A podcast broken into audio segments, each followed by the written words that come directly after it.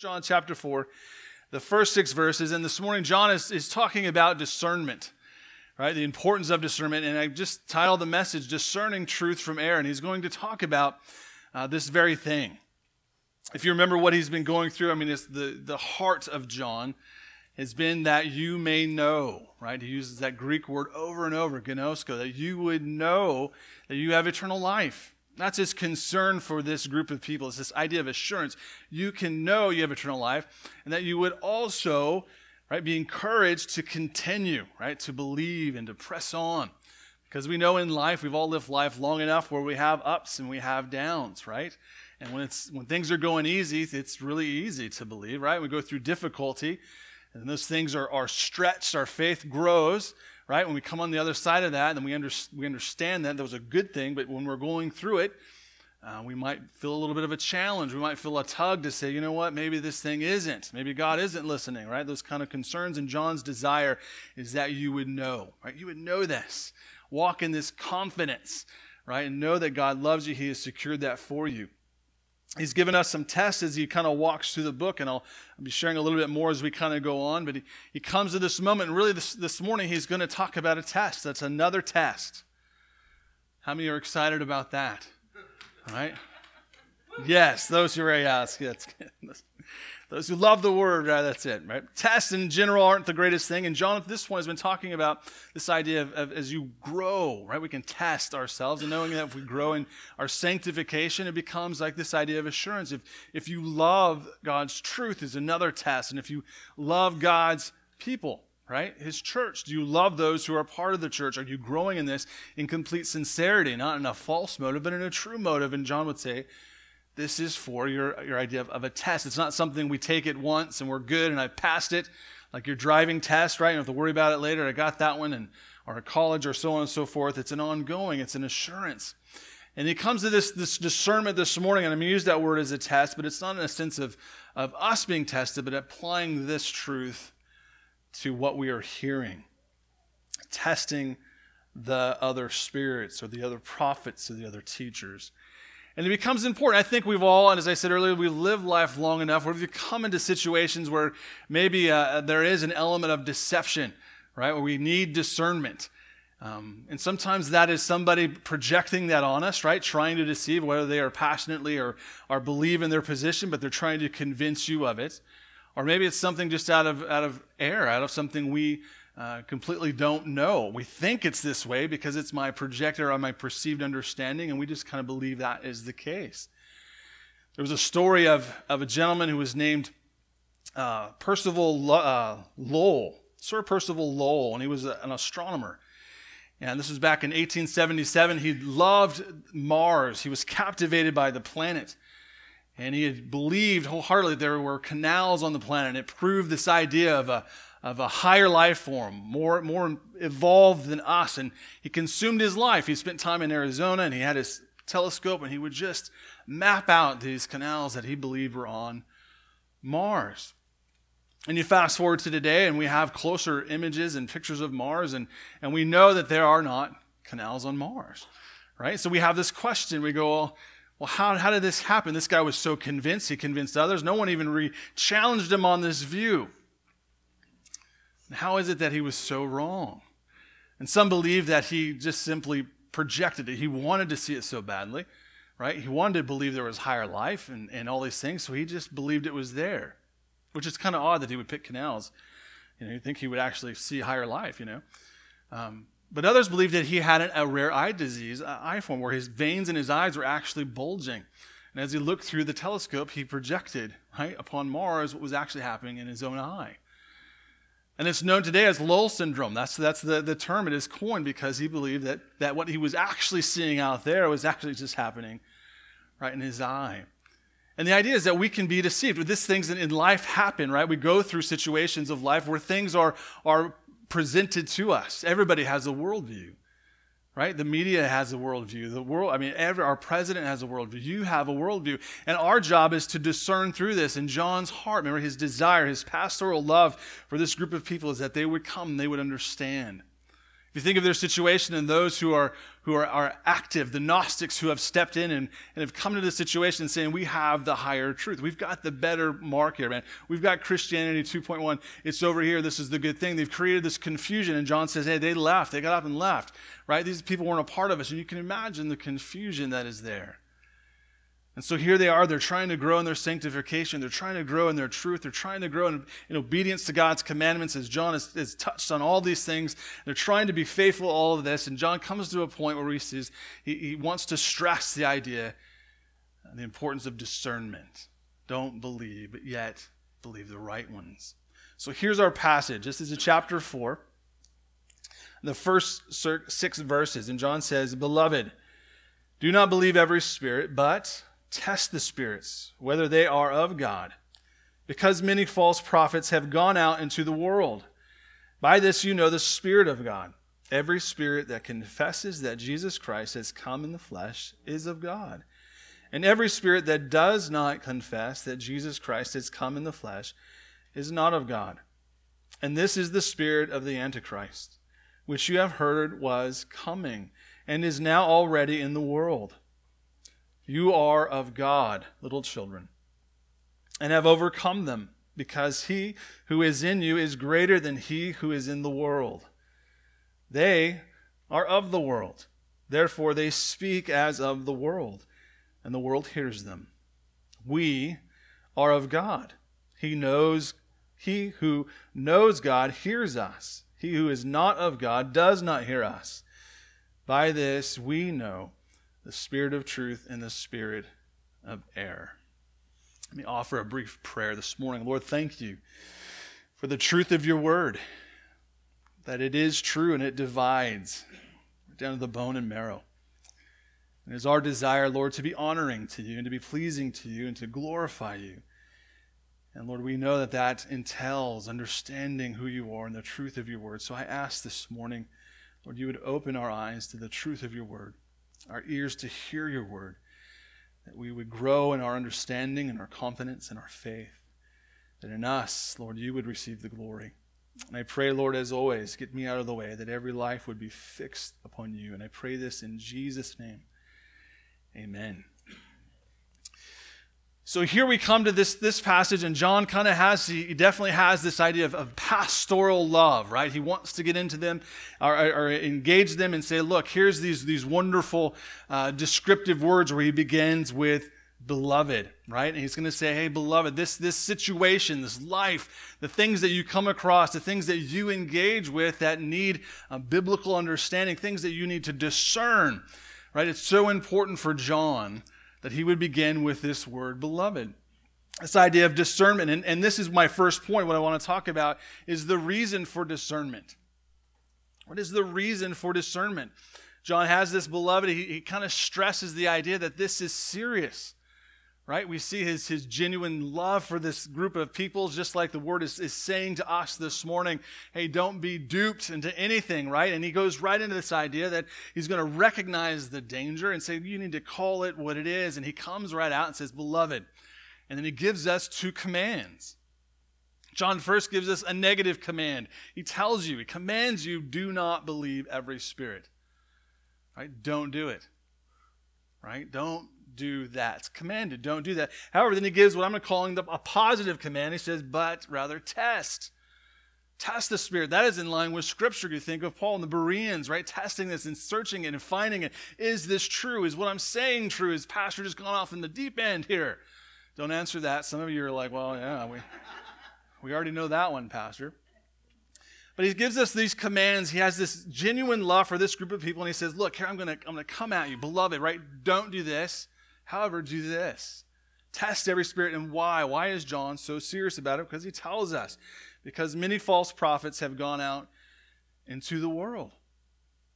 Many false prophets have gone out into the world. Now, this isn't unique to John's day, right? It's not unique to Scripture. There are many examples throughout Scripture. You've read the Old Testament, you know this. There's nothing new under the sun. There are many religions today that deny who Christ is, that deny the creation, that all these things are happening. Right there, you can go across the street, across town, across the world. You're going to find these things pretty much anywhere. Living in Denver for a time, it was quite unique to come across many different kind of religions that were represented with buildings, right? Usually you hear about them, but man, in Denver, they, like everyone's got a building. And I remember uh, one of the friends that we'd go to a ball game, and there was a, um, was a Christian Science building down there, and he always tried to check in on Facebook just to throw people off. Think, why are you doing that, right? You walk by the building, let's check in at the Christian Science building. Or that. No, what are you, you know, that's just, you know, what are you doing?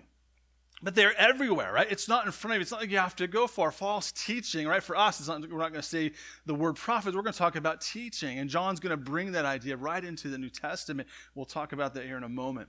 So he's not talking about specifically his, his day only. We realize that this is in front of us, right? There's always been false teachers, and God's people have always had the task, right, by the power of his Spirit, to discern this isn't a new thing. All of us would say, yeah, there's, there's nothing brand new here. This is ongoing. There's a wonderful example of, of this in the, in the Old Testament. Whether you read 1 Kings 22 or 2 Chronicles 18, it's a story of Jehoshaphat and the king of Judah, and he's going with uh, Ahab, who's the king of Israel. That this, this moment in, in, in, their history, the kingdom is divided. And there is, you know, Jehoshaphat is, is, a, is a man who fears the Lord. He does what is right by the Lord. And God, God you know, honors him as one who does what is right. He didn't, he didn't take down all the high places, if you're familiar with the passage, but he did a lot of good things.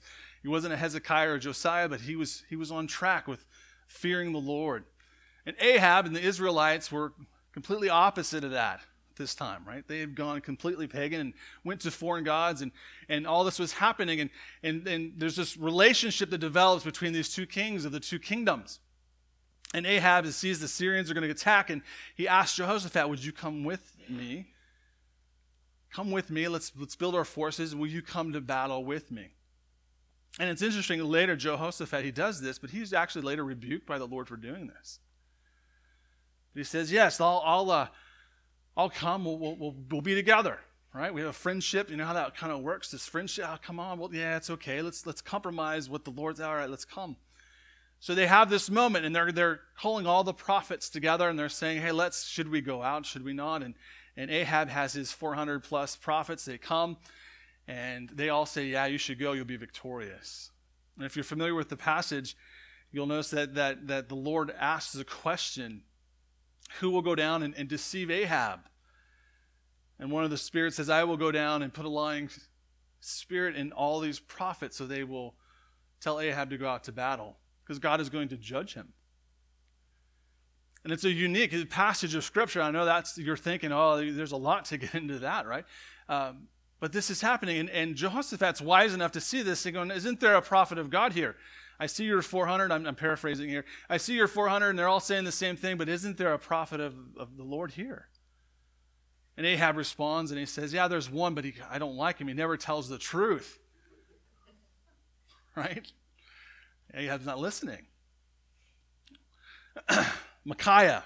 So Micaiah is the prophet. And he says, Yes, go get Micaiah. So he sends one of his servants to go get Micaiah, and, and they go to Micaiah. And if you, if again, if you're familiar with the passage, this, the, the prophets show up and say, Hey, before he takes them to, to King Ahab, he says, Hey, all the prophets, they all said good things. We've all encouraged the king. Why don't, why don't your, your, your prophecy, why, just be in line with that? Okay, don't, don't stir the pot here, right? And Micaiah says something very wonderful. He says, I will speak as the Lord directs me to speak, which is great. I mean, circle that in your Bible, right? So they bring him before him, and there's this scene that unfolds. Right? Have the two kings, they're desire, they're, they're, they're trying to discern. Should we go out? Should we not? Right? All of Ahab's prophets said, Go. This is going to be a good day for you. Micaiah comes and he understands what is happening. He even understands that there's been a lying spirit. And he begins to mock the other prophets and he says, Oh, yeah, go out.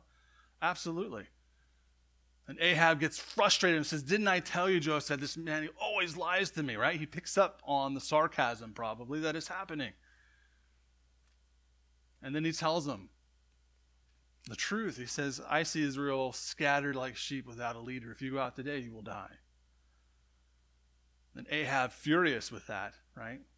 Lock him up. And Micaiah responds and he says, If, end of this day, you come back alive, you know I have been lying. Right? Of course, they go to battle. Ahab, I'll just kind of wrap this up for you, and because you want to know if you haven't read it, right? Ahab goes out and he, he says, he tells Jehoshaphat, You wear the kingly robes, you be the king. I'm going to wear a regular garb, I'm going to go into, into combat. A random archer shoots Ahab, bleeds out, and he dies.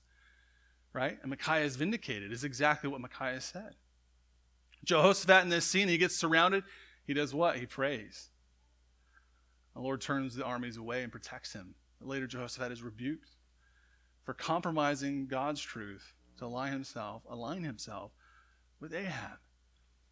But you have this scene, right? We have this wonderful scene that, that, that we can discern who was right and who was wrong. Was it the 400 that said go out? Or was it the one who said don't? You will die. And we have this, this kind of moment, right? And this is kind of what John, so to speak, is dealing with. How do you and I, how do we discern if there is someone coming in, whether he's a Gnostic or some other false teaching? How can you be so sure? Is it so cut and dry that we can say, no, it's, it's clearly this or it's clearly that? There might be things that people say that we just go, I don't, how do we discern that? Or what happens if someone comes and gives a teaching and even though this person's a false, right, prophet, what if that prophecy comes true? What if that teaching comes true? What are we to do? When we think of the Old Testament, what are, what are, what are the standards? In Jeremiah 28 9, Jeremiah says, As for the prophet who prophesies of peace, when the word of the prophet comes to pass, the prophet will be known as one whom the Lord has truly sent. All right, well, what if? Right? What if something comes to pass and it's coming from a false prophet? What are we to do with that? And I think this is where John kind of grabs this idea this, of Deuteronomy 13, 1, 3, and he's going to bring it right into this text. This is what Deuteronomy 13, 1, 3 says. If there arises among you a prophet or a dreamer of dreams, and he gives you a sign or a wonder, and the sign or the wonder comes to pass, of which he spoke to you, saying, Let us go after other gods which you have not known. And let us serve them. You shall not listen to the words of that prophet or that dreamer of dreams, for the Lord your God is testing you to know whether you love the Lord your God with all your heart and with all your soul. So, if there's a prophet or a teaching, John essence is saying, if there's something that comes and leads you away from Christ, hasn't he been saying that through this whole passage? These Gnostics have been saying, you know what, we don't really need Jesus. We've got God the Father. And he says, no, you can't have it that way. Not only do you not have Jesus, you don't have God the Father either. He dealt with that in, in, chapter one. Going into chapter two, he's dealing with these ideas, these Gnostic teachings. And so he puts the focus upon Christ. Here is the measuring stick, here is the plumb line here is the reason, right? There are those who come who look right, who are genuine, and maybe in their motives. Maybe they look just genuine. They have a fervency. They have a passion. You know what? This, this person seems uh, genuine and concerned for this, and they're really teaching this. But what do they say about Christ? Right? What do they say about Christ? And it comes this idea of a test.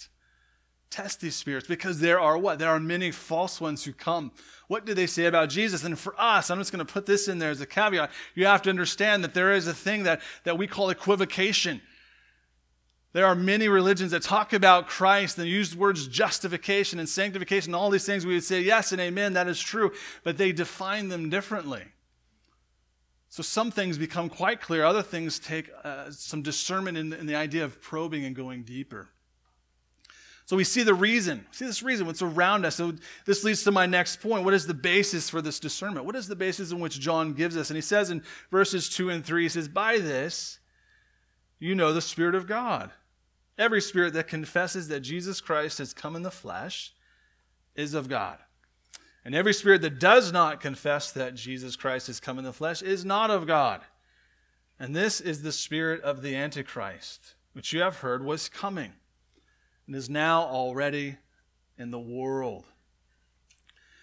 Quite simply, John is saying behind, right, every spirit, right, or behind every teaching, we should say, or every prophet stands a spirit. That's what he's saying.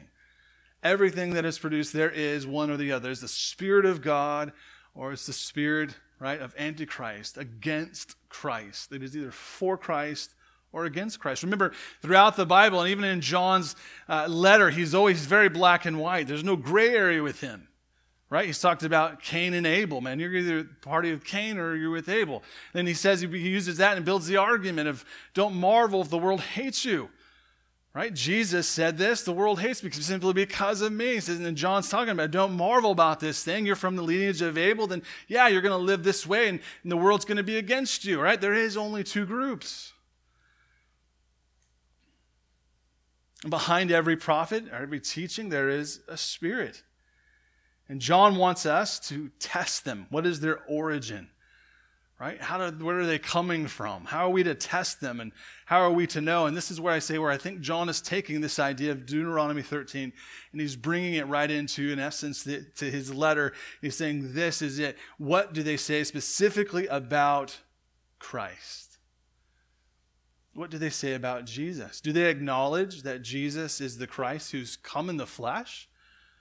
John is very, very much going to drive home the idea of the incarnation, the, the realness, the history of Jesus, right? He is, he came, he was born, he was in the flesh. He's going to go on a little bit later and talk about he was of the blood and of the water. He was born, he was real. He's not some type of spirit that kind of floated in and floated out, right? These Gnostics were kind of clinging on to. So, what do they say about Jesus? If they deny that he came in the flesh, John would say they are what? They are the spirit of the Antichrist. He would say simply, we think of that as maybe kind of too harsh, but in reality, that is it. They stand against. They stand against Jesus. Jesus posed this very question, right? Maybe that's running through your minds this morning. We asked his disciples, right? Who do you say that I am? Matthew 16, 15. Who did the people say, right? You got all these different answers, but then he said, Who do you? Who do you say that I am? And we look at John's John's test here, right? And he's got the, the positive and the negative, just like his command. He's got a positive and negative. Do not do this, but do this. And he says, if every spirit that confesses in a positive sense that Jesus Christ has come in the flesh, he's of God, but a spirit does not confess. Paul's has a similar idea in 1 Corinthians 12, verse 3. He says, Therefore I make known to you that no one speaking by the Spirit of God calls Jesus accursed and no one can say that Jesus is Lord except by the Holy Spirit. We see the positive and the negative, the positive confession, the negative confession. And John is really going to hold on to this idea of, of the incarnation of Jesus, the historical fact that Jesus has come. It's very important to John. It's his, his number one refute to these Gnostics right? The Gnostics believe that, that maybe the, the earthly Jesus was, was born in the spirit, the divine Jesus, if you will, kind of went into this body and, and he lived the life, and this is what we know. And then right before the, this, this earthly Jesus died on the cross, the divine Jesus took off. I mean, that's kind of what they're teaching. The Spirit came in, and this is what happened. And, and clearly, John is going after that head on. He's going to make this very foundational to the Christian faith that, that Jesus, no, he was born of the flesh. This man, this he was the, the virgin birth, went all the way through to the cross, the completion, the incarnation, and he's going to deal with these Gnostics and he's going to make it a fundamental teaching, the chief, right? The, the, the response to this heir, the incarnation of Christ. And why is that? Why is that so important for you this morning? Why is that so important for me this morning? This teaching. Because only a truly human person could suffer and die, and only a truly divine person could give that suffering infinite value. It's very important, the deity of Christ. The ultimate end of our Lord's incarnation is therefore declared to be that he might die. There has to be atonement. God is the just and the justifier. He doesn't lower his standard. He doesn't say, you know what, I like this side this morning. They can come in this side. I don't know. Get to keep working on it. He maintains it. He takes all our sin. He says, you know what? I'm not going to lower my justice. I'm going to have my justice. It's going to be poured out upon my son. Here's your sin. Place it on him. This is why it's important that Christ came. He lived, the incarnate Christ, because you and I cannot have salvation without the truth of this gospel the truth of what John is saying. And in essence, what is he telling us? Theology really matters, doesn't it?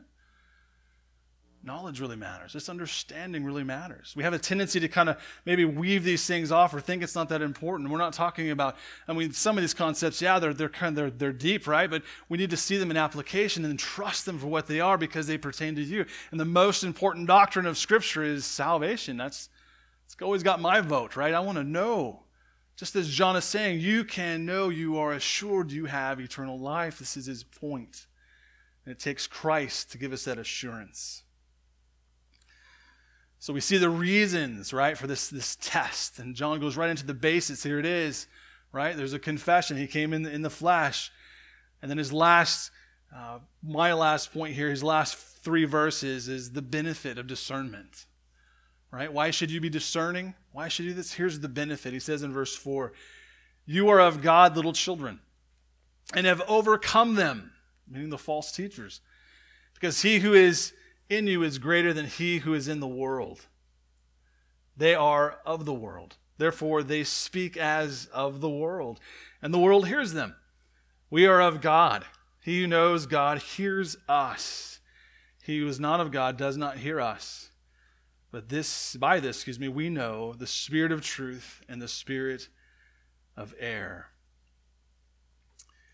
This is where I think a lot of this comes into focus, if you will, right? I mean, some of you might be thinking this sounds kind of theoretical, it sounds kind of out there. I don't come across this, this idea as often. I don't, I don't engage in this kind of activity or, or conversation that, that often. Um, and we're just not confronted with that, although we do understand the worldviews, we understand the implications on a, on a, on a broader sense, but in a day to day, maybe we do or do not come across this. And maybe on a human level, we might be thinking, how can we really figure this out? This seems like it would take a lot of time to, to dig into and to pry into. And, and maybe some of those questions are running through your mind, but there's wonderful benefits into this investigation, into to digging into the, the depths of statements and what do they mean. And John really kind of spills them out for us. And his writing always kind of has this idea, like it has the teaching and it has the reason, and then it kind of moves into kind of an application, or what I'm calling this morning this benefit. And the first real benefit is found in verse 4, and it's the believer is encouraged.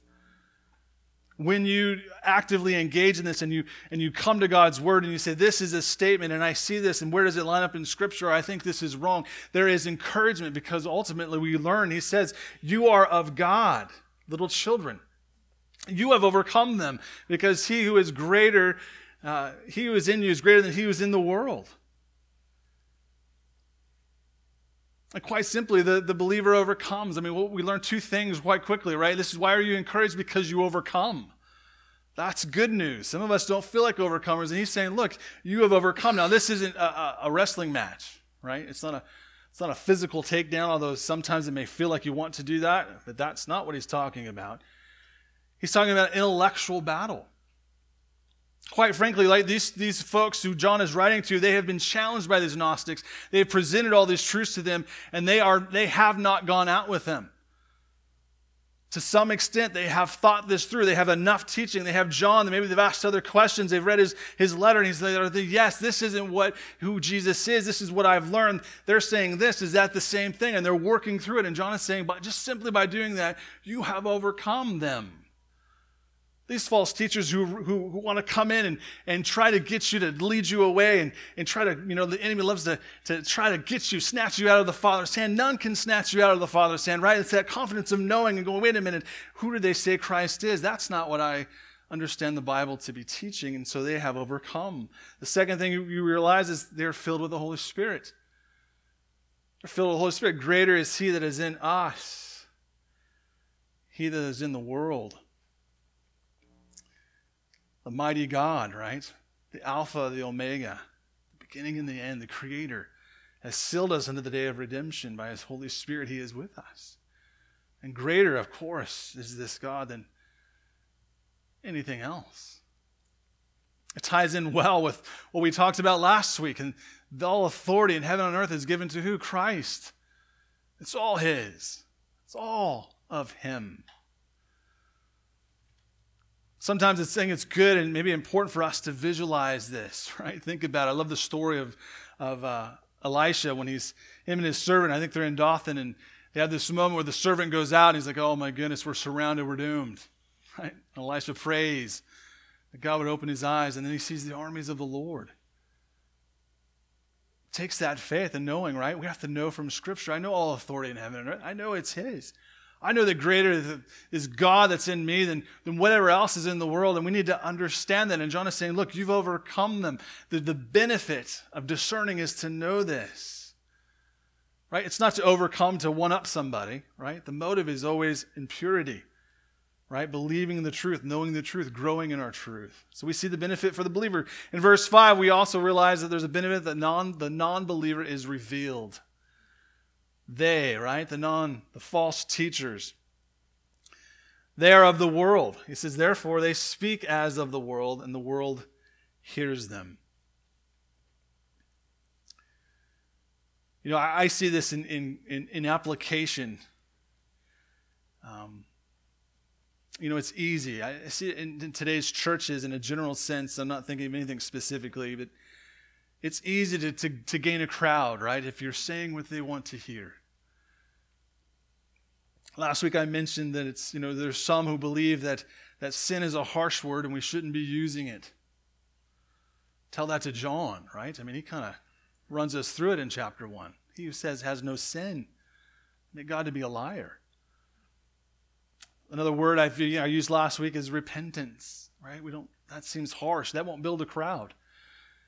I've heard even pastors say, and it's completely true, that Jesus would have been a horrible evangelist. How often you see he gets a crowd and he, weeds them out, right? John 6 has this crowd. He comes and tells us, you know, must drink of my blood, eat of my flesh. All these Jews are just, their jaws are on the ground, right? These, tr- these church growth guys would say, that's not how you build a church, Jesus. Come on, man. You don't do that. But I think it's very important that, that we hear truth. It's good for us. I'm convinced that we, right, as God's creation, as humans, we have the same problem it's sin. God has the same answer it's Christ. And it's good for us to hear that. And so the, the, the non believer is revealed for who they are, their position maybe they take, and what they think about Jesus. 1 John 2:15 it says do not love the world or the things in the world. If anyone loves the world the love of the Father is not in him. John goes on to say the world is passing away.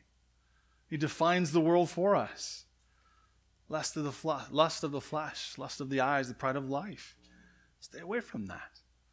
Right? These things become revealed to us. We can see them for what they are. We can assess them. We can be discerning. We can grow in this. So, any teaching that distracts, I believe, from God's glory and His sovereignty and exalts anything else, right, a pride of someone else, is clearly not from God. It's not from God.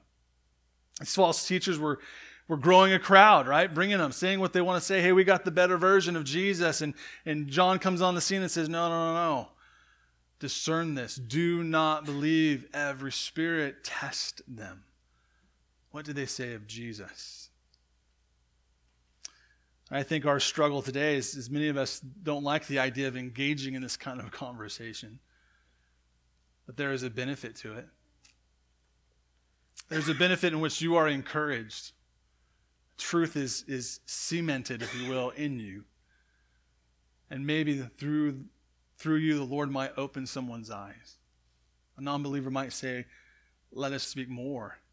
Let me hear more of this. Isn't that Paul's response in Acts 17 where he goes to Mars Hill? Some said, We must hear more of him. Some called him a babbler, right? The Stoic philosophers of the day said, Who's this babbler? You may get that response. Who is this babbler? You may also get the other response. We should have another conversation about this. I'm interested in it. There's a benefit. And the last, the verse 6, the last benefit is that truth is pre- preserved. He says, We are of God. He who knows God hears us. He who is not of God does not hear us. By this we know the spirit of truth, the spirit of error. You know, it's interesting that Paul right here, or excuse me, John right here goes to this we, right? And he, he, you see the, the, the pronouns, right? You, you all, us. We are, we can be encouraged. They, them, those false teachers, they're revealed. Right? And then he goes to the we, and here he's talking about the apostles' teaching, right? Us apostles. This is how he began the letter. Right? This is how he begins in the first verses. The verse one, that that which was from the beginning, which we, right, these apostles, we have heard, we have seen with our eyes, which we have looked upon, which our hands have held concerning the word of life. We have seen it right? He goes right back to this. Those who listen to those who listen to us, we, right? We are of God. And he's saying all of the apostles' teaching is important. Those who, who understand, right, who grow, and this is dear to you, doesn't this go in line with his test? Is the test of truth important to you? Do you have a longing to understand this, to know him? This becomes uh, a way in which we can assure ourselves of growing in the faith and, and knowing that we have eternal life with him.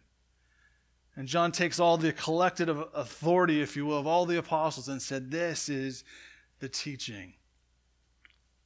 We must be discerning. John doesn't give us multiple ways.